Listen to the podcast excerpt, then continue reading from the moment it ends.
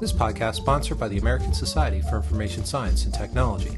Since 1937, ASIST has been the society for information professionals, leading the search for new and better theories, techniques, and technologies to improve access to information. By the IA Summit.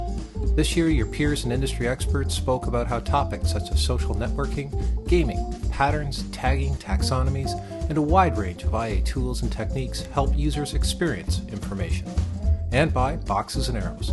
Since 2001, Boxes and Arrows has been a peer written journal promoting contributors who want to provoke thinking, push limits, and teach a few things along the way.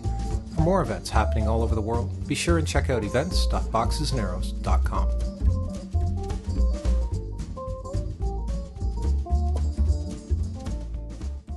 In his presentation, Todd Zaki Warfel focuses on methods for collecting data and the creation of personas including some new visualization techniques that have made his personas even more effective and valuable to the design process. I hope everyone enjoys the podcast. Cheers. All right, so who knows what a persona is? Okay, good, about two thirds. Um, all right, show hands again. All right, so what is it? By the way, when I speak, uh, you guys are going to have to participate, so there'll be questions like throughout the thing. We're starting right now. What do you got?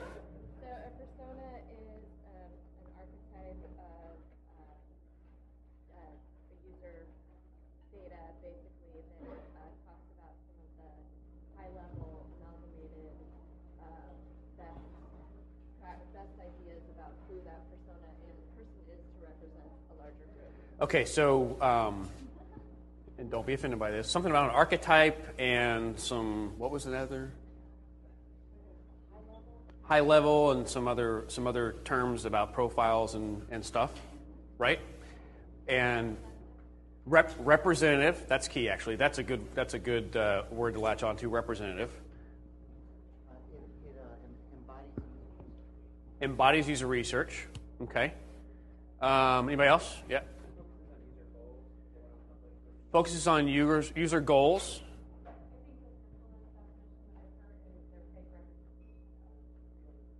Okay, uh, fake representations of real users. Um, I hope to God they're not fake, but but but uh, archetype was one word that came up earlier, and, and archetype and, and is kind of like fake, but maybe not fake. Um, Right, not fake in a phony sense, but they're kind of representative, right? They're they're uh, abstract. Um, so my, my, goal today is, and we're not going to get really, really, really deep in um, data analysis. Like, if anybody in here like a statistician, oh, thank God. It, I have some samples I will walk through where we actually do get true statistical significance. We're actually hitting 95, 97 percent. But since there are no statisticians in the room, I will tell you uh, that in reality, uh, I am going to show you guys how to collect some data, uh, but more importantly, how to represent the data in some really cool ways so that people can actually understand. Because if you have data that's great data, but people can't understand it, you have useless data. So um, I, I, ran a workshop on this at UPA last year, and I had two statisticians in the room, and they were a bit disappointed because we didn't talk about T scores and statistical significance. Um, I do have a couple examples actually where we did have 100% data for the uh, personas. It's for some internal applications, for some customer service uh, stuff for a big financial client, and we talked to all 37 CSRs, so we had 100%. In most cases, you're going to get a representation, so you're going to get like a, a, a subsample set. Um, but there's a lot of different collection methods we can use to, to supplement those. Um, okay, so who here has used personas in the past? Okay, a little over half. Who has actually created them? Okay, how do you get, how do you guys create them? How do you create them? Okay, did user interviews?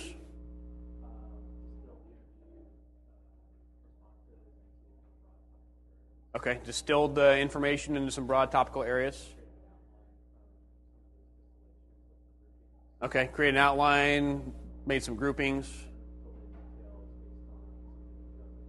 Okay, and how did you know how to do that? Like, where did you learn that? Okay. A fortunate guy, Cooper actually helped him do it. Right?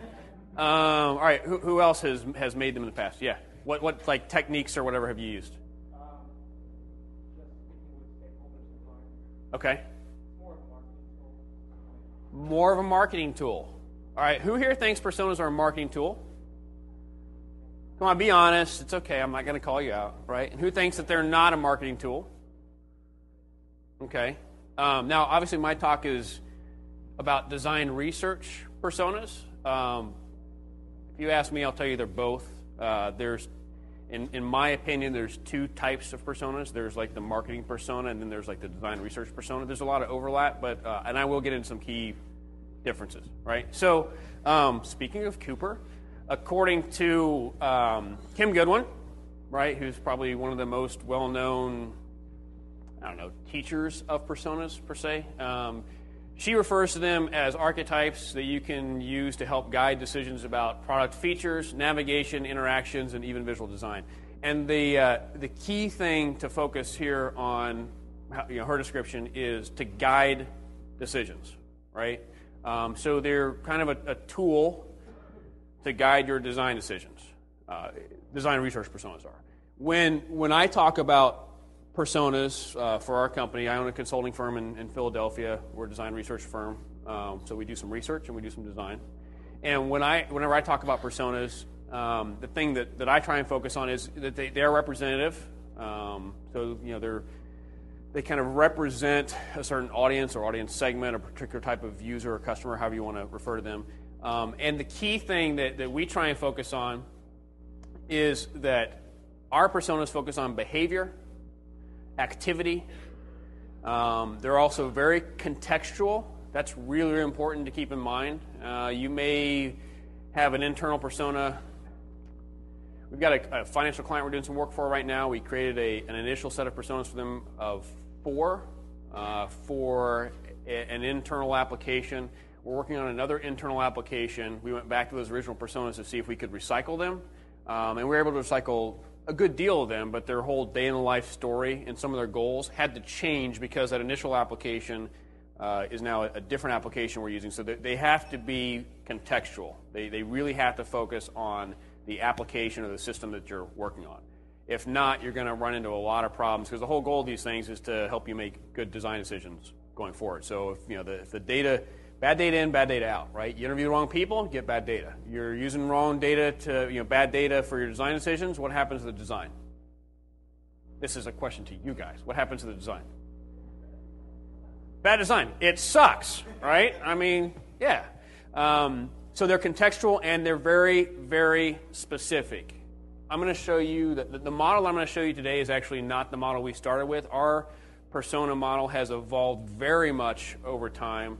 Um, and we started out probably with a little more narrative, and we've actually shrunk the amount of narrative that's in there and gone more to like bullet points, you know, basically data points, because we found that when we're actually designing, it's a little difficult to go. Th- well, let me put this way: it's not efficient for me as a designer to go through a bunch of narrative to kind of try and extract out the valuable data points that I need as my little checklist to say, yeah, uh, okay, I've got that feature in there. I've got something that addresses that goal. I've got something that addresses that behavior. And yes, I've fixed that pain point, right? Uh, so when we get to our model, what I'm going to show you is it's, it's very much a, a, a, hybrid model. A lot of our artifacts, Nathan uh, Curtis just did a really, really good uh, talk, if you guys caught it, um, discussing like some artifacts and deliverables and different patterns and stuff they use.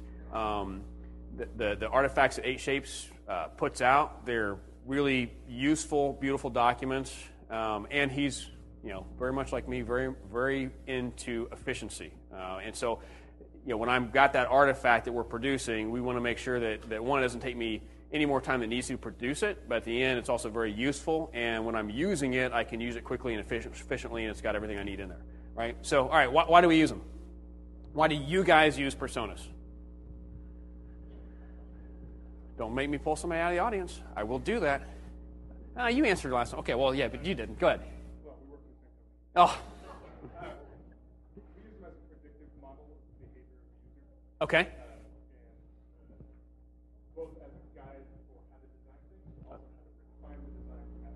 Okay, so um, you use them for how to how to design stuff up front, but then also kind of as an ongoing, how do we refine something after it's out there, right? Um, that's how you use them, but why to use them. Oh, she's helping you now, see?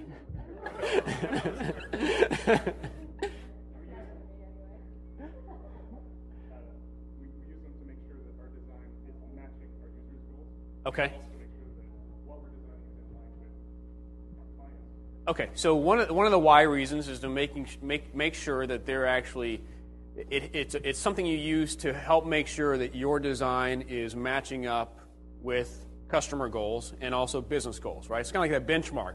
We've got some customer goals and some business goals out here, and it's, it's kind of documented in this persona thing, and then we can kind of use as a, as a benchmark to go back and check our designs again. Okay, why else? Uh, all right, we got all the way back here. What do you got? Now, from a business standpoint, I will tell you anything you can build something that uh, sounds like you know what you're talking about, that's a good thing. So I'd agree with that. Um, why else? Why, why else do we use them?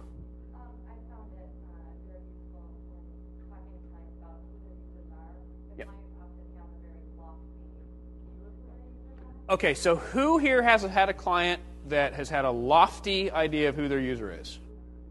Nobody? Come on. Okay, well, maybe none of you have. I've had a number. All right.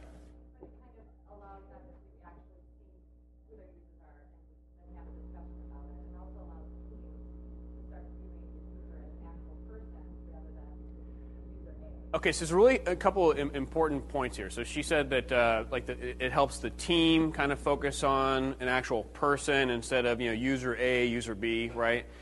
Um, now I don't know about you guys, but I'm going to expect that our experience is somewhat similar. Most of the time, whenever we're working on a project, there's a number of people involved. There's like maybe a business analyst, there's a product manager, maybe a project manager, maybe some designer from the client, a developer.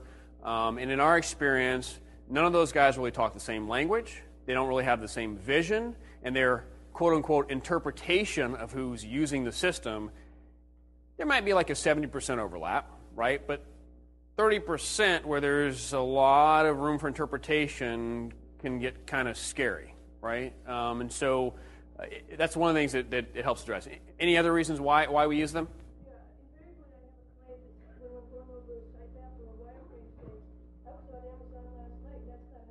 Oh dear God, yeah. Okay, so the client who thinks they're the customer, right? Anybody, anybody seen that one? Right? I, am not going to say who, but we've had a client. Uh, we were working on a customer application, and this client continually said, "But you know, I love how Outlook does X, Y, Z, which is great if we're designing a business app, right?" Um, but I can honestly say that my parents were one of the target audiences for this application. If I put my parents on Outlook, it would be a disaster um, so yeah, so it's it's uh, you have these business stakeholders like, well, I like how it does X. Okay, that's great, but uh, John is actually or Sarah is actually the, the customer. Chris.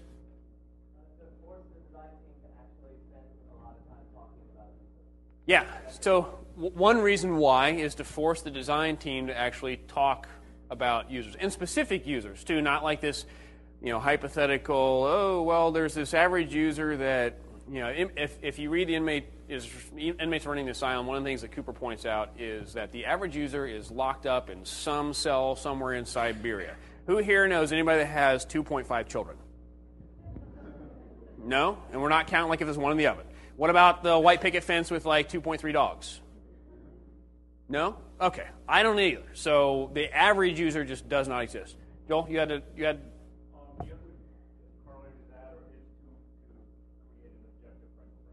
Okay.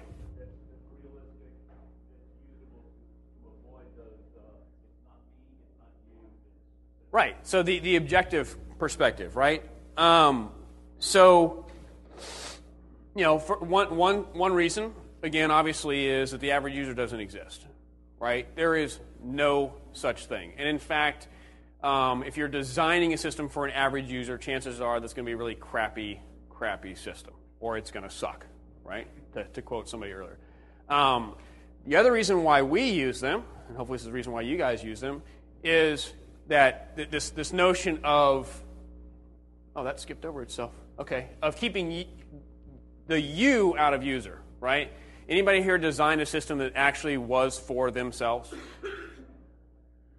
Okay, Chris has. You have. Christina has. So a couple of us, right? Um, I've been fortunate in the 15 years I've been doing this work to, to, to have worked on two systems where I would actually be the target audience. Two. I don't even know how many systems I've actually done over the 15 years, but I do know that two of them I was like excited about because like, oh my, like I would actually use this. Um, so this is a, like as a designer, this is a really great kind of checkpoint or reference point for us to go. Well, look, I mean, I'm not designing this for myself, um, so let me go reference these people, uh, which which works out really, really well. So, as a uh, as a design research tool, they're a really powerful communication tool. Somebody brought up earlier the fact that there's a lot of different people on products or a project that you might be working on. And, and again, I, I've never been on a project where everybody's speaking the same language. I've yet to see a successful meeting where you throw an engineer and a business slash marketing person in the room and they actually speak the same language. They'll actually be agreeing for 20 minutes and not even know it right? Um, so that's kind of a common thing. So they're a really, really powerful communication tool. And the thing to, to focus on, again, when you're trying to use them as a communication tool, is this notion of the, uh, and this is what we're going to get into in, in, a minute, is the, the knowledge of that user or customer. What's, uh, that's very, very important. Uh, the activities that person is, and activities are kind of like similar to goals, but basically the goal is what am I trying to do? The activity is how am I achieving it, right? What tools are they using? Could be a web browser, could be the, the paper calendar that's stuck on the refrigerator, right? So, what types of tools are they using to actually uh, perform those activities and get those goals accomplished?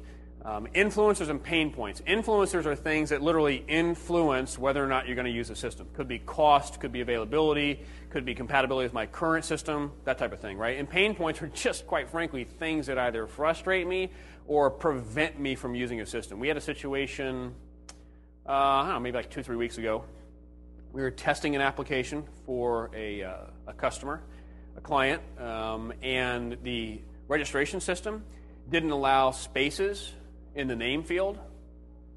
So it fired off like a, you know, they're probably doing some JavaScript validation and it fired off an error, wouldn't let the person proceed forward. The person who was actually the participant who was trying to use the system would type in the first name, hit the space key, hit tab, go down to the next one, and three times the thing kept coming back saying invalid name. And we had, like, I was watching this going, what the heck is going on? Like, you know, I'm seeing her type a name, and I didn't even know what was happening. And then after the third time, I started to figure out, oh, she's putting a space in. Come on, tell me that they're not preventing spaces in names. My last name has a space in it, so, like, I wouldn't be able to register. This woman had a space, like, she's, so after the fourth time, she's like, I wonder if it's not, let me put a space in the name field. And I was just thinking, please, let, like, I hope that's not the, and that was the issue. She had to delete the space out of her name. Um, you know, so so those types of things are a little little freaky, a little weird. So when we use personas, when my company uses personas, we use them for a number of different things, right? We obviously use them for design, which we've talked about. You know, they're a great tool for making design decisions, right? But we also use them for research. When we're doing usability testing, uh, like say we're doing recruiting for testing, we want to make sure we've got the right participants. So if we have created a set of personas for the client, we'll actually use those to make sure that we've got the right participants. Uh, but also for research, like if we're going to go out and do ethnographic based interviews and they've got some existing personas, again, we want to make sure that we're lining up with the right people during that, that research. And then we'll take the information we get from research and fold it back into the personas. But again, bad data in, bad data out. Um, like I said before, for recruiting, they're really, really important to us. Uh, even if they're these quote unquote straw man personas where they're just you know some very basic information. They're not really data rich yet, but they've got some almost like audience segmentation type personas, right? They're kind of just you know baseline personas. We'll use those to make sure that we're recruiting the right people for testing. That maybe we're even recruiting the right people for the interviews. Uh, again, some recent work we've done for a big financial client. They've got customer service reps in two different locations um, in one location, they've got you know 30 some, and the other one they've got eight. And the the group that uh, for this one particular application, they had 30 some in a location. We didn't have time to talk to all of them, so you know we picked out a subset. But we want to make sure that you know of that subset, let's make sure we get a, a good, broad, and deep representation. And so we, we make sure we get everybody's views and pain points, everything represented in that. Right. So for recruiting, um, they're a really really important tool for us. Now other reasons you might use personas? I'm going to tell you, but I'd like to maybe see if you guys can have some input. Okay, so for, for like use case scenarios, right? And I'd still put that under design, but that's a good, you know, kind of subset under design.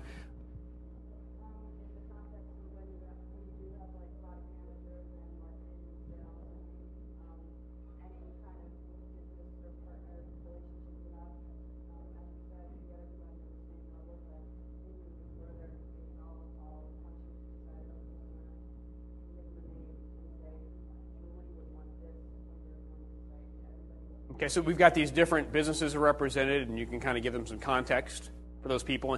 And, know, this is really key, um, is this notion of um, giving them a name, right? So that instead of user A, we can talk about Julie, right? And now, I don't know about you, but for me, when I'm talking to somebody that I know, and I'm like, well, yeah, you know, um, Joel's got this great bike, and uh, he just bought a new Moto Guzzi. He sent me some photos from Flickr, and people that know Joel will instantly go, "Oh, Joel, yeah, rides a bike, lives in Virginia," and like all these things just start going through your head, right? I don't have to explain. He's showing a photo over here. It's a really sexy bike, let me tell you. This thing's beautiful, right? So, um, but you know, you, you give the person as soon as I say the person's name, if you know that person, all the little data points underneath just start flowing into your head immediately, right? If if it's user A versus user B, you start to go. This thing called cognitive load means your brain has to start processing things to figure out what's going on. So user A is user A the the girl with the, or is that the guy that lives in? So you give them a name, and all that kind of goes away. So it makes it faster to make that connection and, and make sure that you're on the same page. Um, outside of using them for design or for research, what other mechanisms might you use a persona for?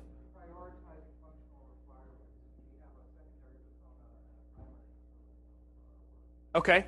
Yeah, and I'll actually show you a case where we've done that as well. We have primary and secondary personas. So, um, from like a business standpoint, they can be used for prioritizing features and builds. Like if you're like in a, an agile environment and you're doing, you know, you're going to do a release, you're going to do a three, four week sprint. Uh, that can help you. Well, for this release, let's focus on some activities that are key to the to the primaries, and the secondaries I will get around to a little later.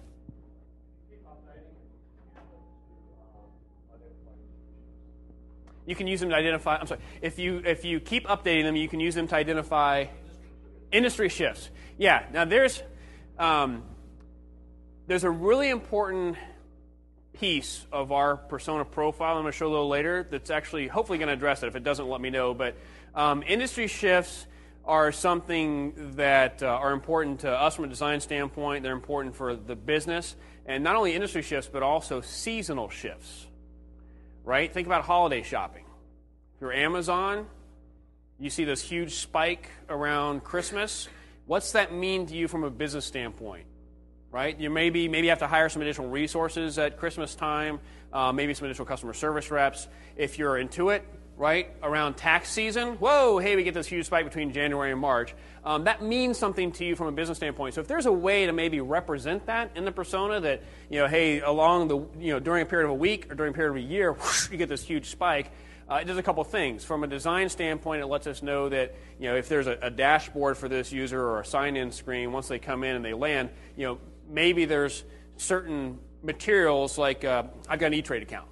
Okay, uh, when I sign into E-Trade around tax season, there's a little messaging thing that comes and says, "Hey, by the way, you know these documents are prepared and ready for you for your tax stuff." I love that. There's a lot of things I don't like about E-Trade, but that's one thing that I'm like, that's huge for me because I don't have to go searching for it. Right? It's like it's up front, and they only do it during you know that particular time of the year. So it's contextual, it's conditional, um, and I think that's a fantastic feature. It's actually useful.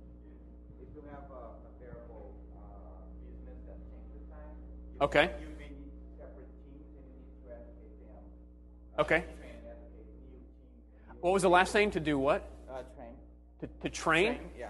Okay. So this is something I was trying to get to, right? Training. Um, and I'll be honest, we never really thought they'd be used for training, and this was kind of an accident that happened.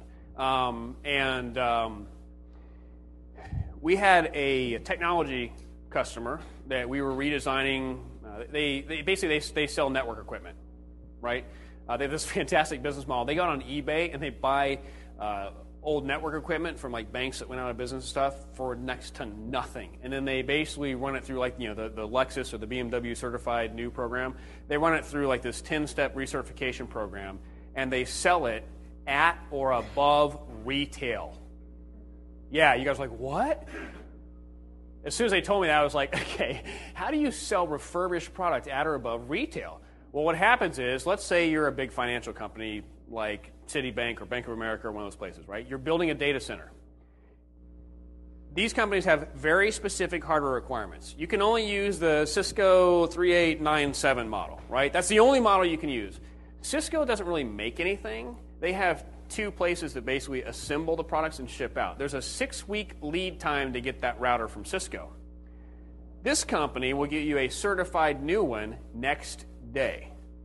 So if you've got a router that went out, six week lead time, and you're a big financial company that's losing tens, hundreds of million dollars a day potentially if that router goes down, you're going to pay a premium to get one that's actually going to work, right? So they have this fantastic business model.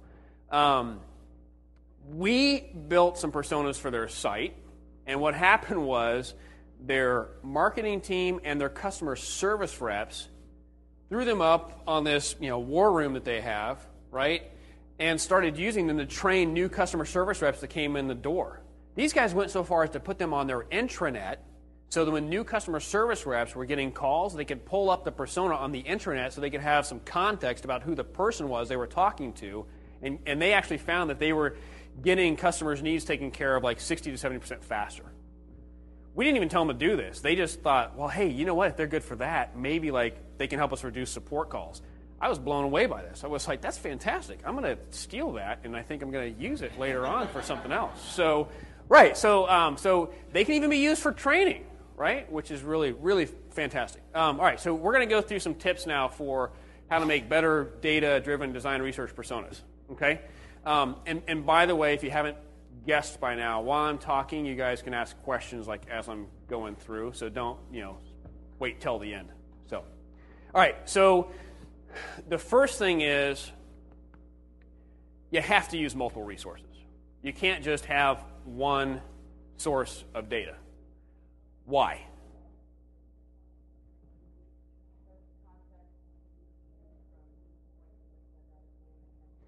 The context can be skewed and the data can be biased. What do you mean by that?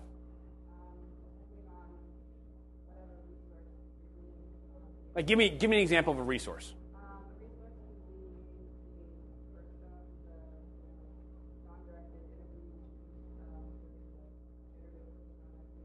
Okay, so I sat down and interviewed somebody. There may be some bias there, right? Either the person might be biased, or unfortunately, the person who did the interviewing might be biased. We've had this happen where we've gone in and, and um, sometimes we'll take clients with us to do ethnographic research, and sometimes we don't.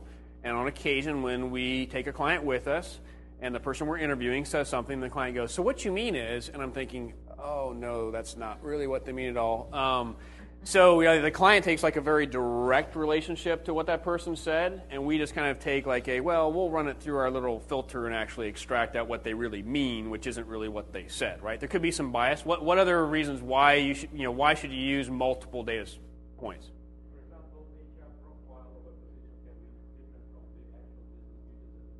No, come on. The HR, like they're says he said the HR profile might actually be a little different than what the person's doing for a job for for lack of a, a, a right. Um, we.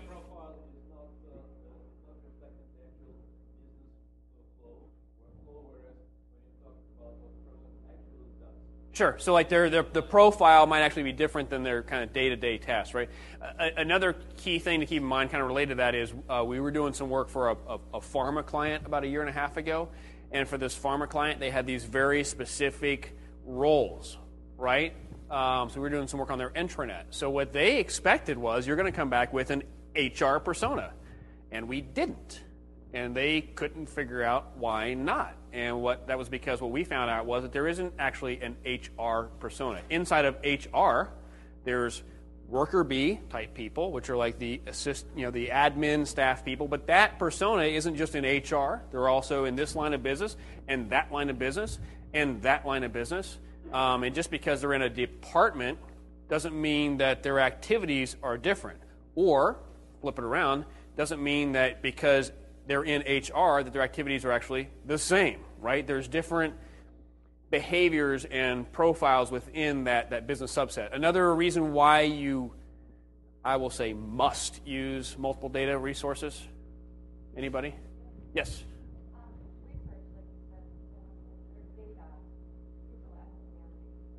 Data tends to lack humanity. Get the two and a half kids, right? So here's the thing. Um, I consider myself a researcher. Um, and so whenever I see stats on stuff, my first response is, all right, well, how did they collect the data, right? Because um, in my experience of a long time of doing this, data never lies. Data will not lie to you, but you can interpret it a bunch of different ways, right? Um, last year, I actually read uh, the, the, the, statistic on uh, 50% of marriages fail. Do you guys know where that came from? No? See, I didn't either until like nine months ago. And I was reading, um, basically, I was reading some article or whatever, and I don't remember where it was from. But it actually, it basically showed where that data came from. The fact is that 50% of marriages actually don't fail. Where the data came from was that there was one year where they ran some survey. That's your first problem. They ran a survey, and during that one year in the United States, there were the, the, the number of people that got married, there were half that many that got divorced for that one year. That's not the same thing as 50% of marriages are failing. What that means is what? It means that during that year, a certain number of people got married and half of that number got divorced. That doesn't mean that half the people that got married got divorced. That's two completely different things, right? But, but how many times have you heard 50% of marriages fail? Right? All the time. That's actually not what the data said. That's what someone said the data said, right? Um, yes? Absolutely. Different types of research yield different types of data. Um, I don't want to bash anybody here, but if you've ever spoken to a marketing person, they focus on what kind of data research? Focus groups. I'm sorry? Yeah, say it a little louder because I'm the only one with a microphone. Customer satisfaction surveys. Christian? Oh, you got another one? Well, then hang on to it for a second.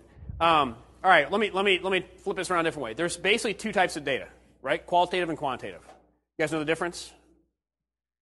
Um, I had it for the longest time, uh, kept confusing them. But in short, you know, qualitative, think quality. It's a little more, I don't know, not shady per se, but, you know, there's a little more emotion involved in it, right? It's kind of touchy-feely. Quantitative, think quantity, big numbers, right? marketing research tends to focus on big numbers. You know, we surveyed 10,000 people, and this is what we found. Um, ethnographic and anthropolog- anthropological methods tend to focus a little more on qualitative. We're going to go out in the field for like six months and watch people run around their village and see what happens, right? Um, and the people that focus on quantitative are a little uncomfortable with qualitative, and the people that focus on qualitative are a little uncomfortable with quantitative. Uh, but they, they both have benefits and they both have certain shortcomings, right? Uh, quantitative data is a great way to find out what someone is doing. It is absolutely horrible at telling you why. Quantitative data will not tell you why. It can't. You like the color green? Well, yes or no. Okay. All you know is what I do, what I like. You don't know actually why I do that. And if I tell you why I do that, you probably shouldn't believe what I tell you because self rating is notoriously just unreliable, right? On the flip side, qualitative data is really good at extracting why somebody does that, but it doesn't necessarily always tell you what they do. You can kind of get at what, um, but you know, by using the different methods and kind of balancing them out, you get a really good mix of all right. Well, we have a pretty good sense of what people are doing and why they're actually doing it. Christian, did you want to throw your question out now? Or?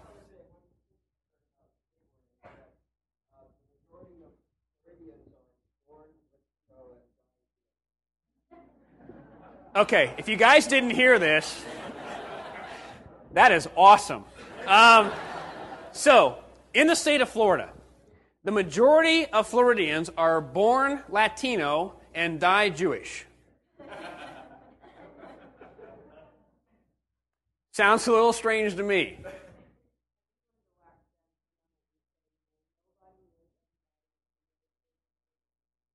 Yeah, nobody knows everybody, and no thing knows everything, right?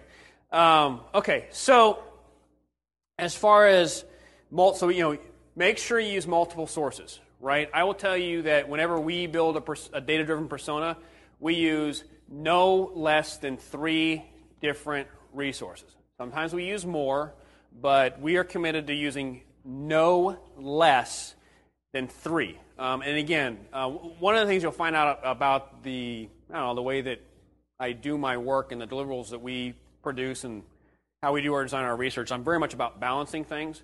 So very much about trying to get some qualitative, some quantitative, um, and just kind of keep things in balance because you know I'm a firm believer that there is no one right way to do something. You know, pretty much everything is gray with the exception of you having to pay taxes and die. You know, outside of that, everything else is kind of like you know variations of, of, of what goes on. So as far as there's there's internal and external resources. That's not a uh, a truly accurate classification, but you know, in short, we've got kind of internal things like stakeholders, maybe some customer service reps. Speaking of a biased data input uh, input point, right? Like uh, who calls customer service? Two people, right? The guys that are retired or have nothing, you know, they've got nothing to do during the day um, so you got like retired people, unemployed people, maybe some college students that got nothing better, and people are really bored out of their minds need somebody to talk to, right? So when you when you use customer service or customer support as a data input point, just kind of keep that in mind that that's not truly representative of the entire customer base. It's a small subset, right? Uh, but these are some really good internal resources you can use. Uh, web analytics, again, will tell you what, but not why. Uh, stakeholder interviews will give you these lofty visions of who they think the, uh, their customer is. Um, so you kind of take that information and then you, you balance it with some external resources, right? Uh, so if you can, talk to their actual customers. Now, who's able to actually talk to your actual customers or your client's customers? Okay, this is where everybody's hand actually goes up in the air. See, a lot of you guys think that you can't, but the reality is that you can. Now, legal might try and get in your way, but off the record, there's ways to get around legal, right? Um, little thing like Yahoo Groups and Craigslist, you can go out and say, here's the deal. We're doing some independent research for a very large financial firm or a large telecom company, right? You don't really mention the name so that you're covering your end when it comes to legal because they don't want the company name mentioned. And then you can do like an online survey to filter out people, pre screen people. And in there, if you're doing financial work, you could maybe include a couple financial company names. One of them would be your client, and then a bunch that aren't your client, right? Uh, for telecom company, same thing, one that is your client, and a bunch that aren't your client. And then you can put some logic in there to kind of filter out the people that you don't want to talk to on the back end and say, hey, now I've got 10 people that are actually my client's customers. I didn't have to involve legal, I didn't have to involve their marketing people. You know, um, I know this is getting recorded and probably published somewhere, but oh well. So there's, there's ways to get around that. Um, I can say when we first started trying to do this, um, we weren't super successful, but it wasn't because we couldn't, it was because I was a little too nervous about it. I was like, oh, legal's telling us no, what do we do? Um, but you can actually always talk to your customers' customers. We redesigned the AT&T wireless e-commerce site years ago before they were AT&T and became Cingular Cellular One, whatever, and we're AT&T again before that. Um, and this was like this ridiculously crazy timeline. In six weeks, we had to redesign the whole entire site, and uh, we worked with a, a, large firm, Critical Mass, up in Canada to do it. And during the initial phase, I, I won't do design without doing some research. Um, the uh, AT&T said we don't have time for research. I was like, "What are you, you kidding me? We, you just want us just to throw some design stuff out there?" Yeah, there's no time for research. So we went down the street at lunch to the cell phone store that actually sold AT&T phones and talk to customers at the AT&T and Rogers wireless store down there to find out, you know, what plans they buy and what phones they buy and why they buy them and so on and so forth. It took like an hour, right? But we didn't have time to do it. So there's, you know, you just kind of have to think outside the constraints that you're, you're dealt and uh, find ways to kind of to kind of get around that. Um, there will be some times where you can't actually talk to the customers, but maybe you can go into the custom, custom the, the, forums. Like if you're if you've got a big client, they've got online forums. You can go in there. Um, there's a I won't say who, but there's a really large entertainment company that does that, and uh, they use that as an input source. And the last one that we use, I think this is one things that makes a difference with uh, with personas, a big difference, is somebody you know.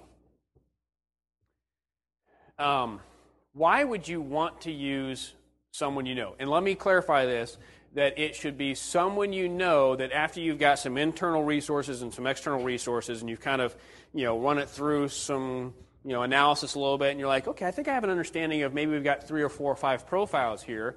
Um, just to clarify, it should be someone you know that fits one of those profiles, not some random someone you know.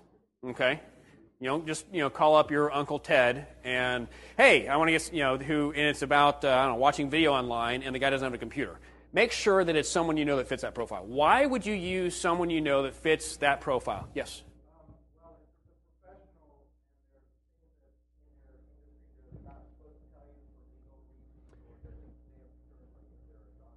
Okay, so let's say you're doing work in a industry like pharma, legal, financial, right? And the people that you're talking to, maybe you can't record it, right? Um, they can't release certain confidential information that they're bound by contract, and even off the record, they won't do it. Um, so again, a way to get around that, you know, if you've got somebody you know, you say, well, by the way, I'm not really going to use your name. Um, you know, we'll change a bunch of information about you, but if you know, maybe I'll just I'll use a quote from you, or whatever. But there's a way to kind of tap into that information that's you know highly confidential, pro- pro- proprietary. Um, other reasons why you would use someone that you know. Oh, come on. Anybody else? Okay, Heather.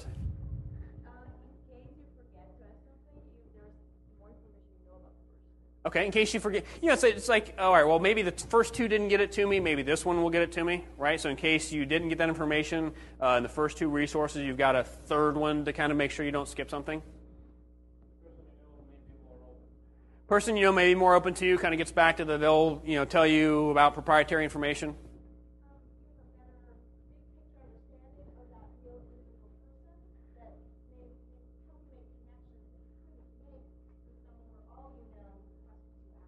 Okay, so like you get a little big, bigger picture understanding. I'm going to actually give you an extremely simple reason why you use people that you know. Oh, it's on the screen. Man. Because uh, it keeps you grounded. And they're more realistic. So wait a minute. So this has been on the screen for like two minutes and nobody actually read that to me? it's because they ran out of coffee, isn't it? That's what happened. All right. Um, so we were doing, we, we did some training for a, uh, a uh, educational loan company about a year and a half ago. And during the training, we actually had them create some data driven personas. And uh, most of them were very, very good. And this one was mind blowingly fantastic. It was this 14 year old kid that, uh, on his way into school one morning, after swim practice was going to the guidance counselor's office and stopped into the guidance counselor's office and talked to her about possible career paths for himself. And then after school had a part-time job during the week. Um, I think like at some you know retail store or restaurant or something on the weekends, mowed lawns. And I mean, this kid was involved in all kinds of stuff. And I asked the people that created it, I was like, "Do you know any 12-year-olds like that?" And they're like, "Well, no." I was like, "Because I don't either." That kid's like a highly overscheduled CEO that's working 90 hours a week, you know? Um, so the, the thing is, there's, there's two reasons, two really basic fundamental reasons why you use someone you know. One, it keeps you grounded, right? You can look at this person. Uh, we, we, designed a product for some uh, a small business product, and one of the personas uh, is a small business owner. I've got a friend. I mean, I'm a small business owner, but I wasn't going to use myself because that introduced bias. So I've got a friend that's a photographer and a landlord he owns two small businesses, right? And this particular client we were working for, he actually has them for his, you know, his uh, online services. And so we, the, he was my person that I knew, right? I called him up, and we had already gotten the two other data input points and kind of walked him through, all right, well, you know, publishing your site online and doing email and, and you know, phone and that type of thing, and maybe advertising your business. Like, walk me through how that works and what, you know, what you do and what's worked for you, what hasn't worked for you. Um, And it, really helped us take that small business person really ground them. And then another really fantastic thing happened. In the middle of the design process, we had come up with three different design solutions that we all thought were pretty good, but there was something about it that wasn't quite right, right? So I called him. I called him up directly.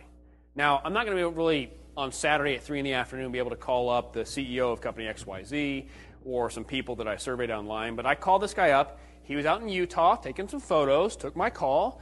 I walked him through the two or three different processes we had, and he was like, Well, but here's the thing. You, you, you can't do the last part where you're going to require me to punch in some serial number because, like, right now, right, I'm on the road. I don't have that serial number from that product I got to punch in. Whoa, man, we really missed that one right? But I can call him directly. So if there's a question when you're in the middle of the design phase, if it's somebody you know, you just pick up the phone and call him or email right? You talk to the person directly, which again makes that persona a lot more grounded and very much more realistic, right? The other thing is that when you're selling personas to the to the client, this notion of we're going to base all of our designs on this, you can tell them, oh, and by the way, about 80% of this is based on someone we know personally I'm not going to, but I could give you his name and phone number if you want to call him up. You know what happens when you do that? You get instant buy in. Instant buy in. Because now the client knows that you're not just pulling data out of the sky and trying to throw something together that looks sexy. They're like, wow, this is like a real person here. Like, his name's not John, I know that, but like, you know, does he really drive this car? Yeah. Does he live, really live in that town? Well, actually, he lives like five miles from there, but yeah. Does he really do that for a living? Yes, he does. And they're like four months pregnant? Yep. Oh, cool. Um, so it, it, it just validates them a little more, right? Another tip only build what you need. Don't build any more personas than what you need to. Okay? You don't need 10. I'm not going to tell you what the number is. And in fact, actually, whenever we start a client engagement, um, we never tell them how many we're going to produce because we don't know. We say, well, the data is going to tell me how many I need, right? And after we go through the analysis of data, we may have three, we may have four, we may have five. Uh, never build more than you need to. Now, this is the tricky part. So you've collected all this stuff. Yes, Joel.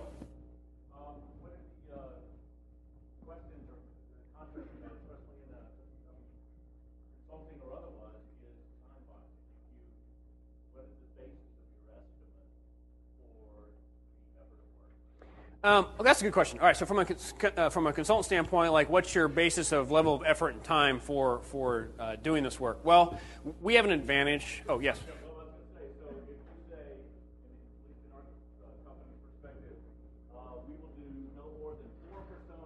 Right. Right.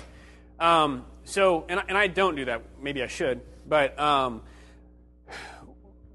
I, I, don't put a limit on the number that we build, and part of that is just based on experience. I know it's not going to be a ton. Um, I've yet to run a situation we've had to build 10. Uh, we did have one client we built seven for, but it was four primaries and three secondaries.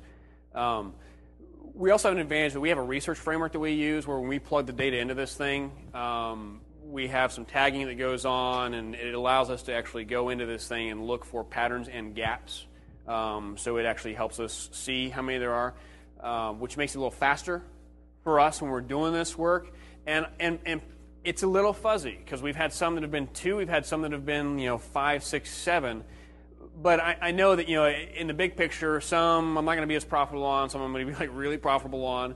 Um, and while you might think a client's going to be a little like, well, we don't know what we're paying for, right? Would you come back to them and you say, look, here's the deal. I can't tell you but your data will tell me how many there are. Then they're like, oh, okay, they're good with that because it, since it's data based, you know, it's, it's, it's driven by some data. Then they're like, well, you're not going to just make it up. It's, it's not like I'm paying you per word, so you're going to produce more so that you can charge more. Um, so we basically just give them a, a pretty much a, a, fixed level of effort that's around two weeks. We can usually uh, do the interviews and the analysis and, and present the uh, personas. So getting, getting all this, so you've got like goals and activities and behaviors and all kinds of other stuff. Getting this all on one page is really, really tricky. Yes. Oh, man. Um, yeah, but I have to show this thing. Yeah. Um, this is our one page model. I'm going to show you two versions because this is like an initial one. And what you'll see is there's a, there's a quote up here, right, which is really important because the quote is basically, you should be able to read that quote and just get a one quick, really fast snapshot of, okay, I know who I'm talking to and pretty much what she's suffering from, right? Um, and then you've got this day in the life which is two or three paragraphs, and it has to be specific and contextual to the system that they're using. Don't include things about their dog and their cat and their car if you're not building some pet seat carrier, right? It's irrelevant. Um, we keep that piece short. And then we've got some, some other things over here like their goals, questions, influencers. Um, and this thing here, this is the key piece that I'm going to get to in just a second. Uh, that's what we refer to as our uh, persona DNA model, right? Um, this guy, you'll see that it's similar type uh, breakout, totally different application, and then now you've got this little timeline thing at the bottom, right? Um, and just really quick, one of the things I want to point out is that that piece in the top right hand corner is the most significant thing on the entire persona profile. It takes up maybe 20% of the screen. It's got about 80% of the data you need to do the design. Okay? And here's why. So we've got this DNA chart, we've got you know knowledge mapped out over here, activities and interests, and these things right here. These are the different activities that they're going through, maybe different applications they're using, um, different goals they've got. And then we've got a, uh, a one to five scale here that basically, okay, how important is it? It's, it's kind of insignificant all the way up to they have to have this to do their job, okay? Um, and basically how this thing works is you've got these three different categories. Life cycle is the other one. And what that does is maps out along the course of maybe a month to a year um, what's this activity look like? Are there, are there, and what you want to watch for are, you know, are there certain peaks and valleys, right? You know, some downtime here. It's pretty much level over here. Oh, hey, during the week, man, check this out. Monday is huge for this person. Tuesday's really light. Wednesday's a little bigger. And Thursday and Friday, they're getting hammered, right? Not hammered like, you know, the guy's drinking rum, but hammered like they're really, like, busy, right? Um, so the other piece that's important then is this big long bar, which you'll see in some cases it's really short, right? In other cases, it's really long. That's the entire data set. So for this one, for instance, experience, your knowledge, uh, under the knowledge bracket, we've got experience, uh, how, how much experience they have doing this. This one's a little odd because it's anywhere from one to five. The reason for that is for this particular profile, we've got brand new people coming in the company and people that have been doing this for five years. So there's a, a big spread on that data chart. This is what we've got from one to five. You know, there's a, there's a pretty the, the, the lowest data point and the highest, there's actually a big spread. But then you look at the next piece, which is this little kind of bubble in the middle. That's where your 95 to 90% data set is. So you can see that, well, while we have a pretty broad stretch, most of it is concentrated in like a four and a quarter, you know, maybe four to five and a half range. Um, and that's important so that you can you look at the big bubbles and kind of go, all right, well, that's where I need to focus as far as what things are important, not so important. And then you know there's a horizontal hash mark that kind of tells you uh, for that person, you know, here's where the average mark is. Which is really important. You can see their average mark is pretty high, even though you've got low data sets. Uh, so that can tell you maybe you've got some outliers in that particular activity, right? Um, and then the last thing that we do is we'll put these little pink dots on top of certain, like this is Great Plains. Great Plains is a financial system that this company uses. For this particular profile, it's uh, really important to them. They have to have it to do their job. And you'll see there's a couple pink dots. The pink dots we drop on top, those are ones that for that specific profile, these are really key, and you should focus on them during the design phase. And you'll see we don't do it to all of them, right? There's mail, which is in the middle, mail's pretty high, but mail's not unique to this person every person in this profile set we've got is going to use mail, right? But for this person, Great Plains is really significant. So maybe if you're building a dashboard for this person, you might have a direct link right to Great Plains for them. For somebody else, you're going to see that thing drop almost off the chart, and you're not going to use that. Um, the reason that this thing is really, really important to us, again, is this maps out for us all the different activities, maybe other applications we need to tie into. So it acts as like a, a, good foundation checkpoint for us. Say, all right, well, we either need to tie into these, integrate with them, or just provide some like a quick link access to it so they don't have 15 browser windows open across the bottom, right? Um, and so it, it, allows us to do those context, contextual, conditional screens for, for these people. Um, and, and, again, you know, we've, we've got all the systems mapped out across the bottom, and then you've got this life cycle that tells us from either design standpoint or from maybe like a business standpoint when we need to maybe ramp up services or maybe we can kind of you know kind of tone things down for a little bit um, these are subtle little things but again in a, in a an overall persona profile this thing for us we present our personas and we go through like the story and we read all the data points at the bottom. But time and time again, when we come back to the conversation with the client is this thing over and over and over again. Because it's really small, right? Uh, the one thing I don't like about it is I have to explain it first, and that really bothers me. So I'm still looking for a model that's better that I don't have to explain.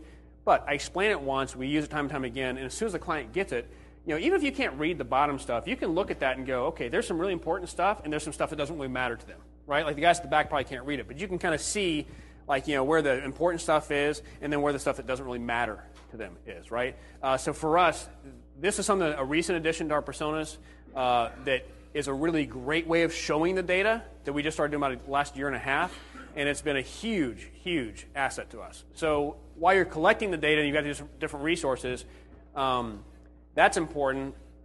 I'd say from you know my own personal experience that the representation of it in a way that's easily digestible is even more critical than the actual data that you get. I've got some other stuff, but we can talk about it later on. Yeah. Okay. Thanks.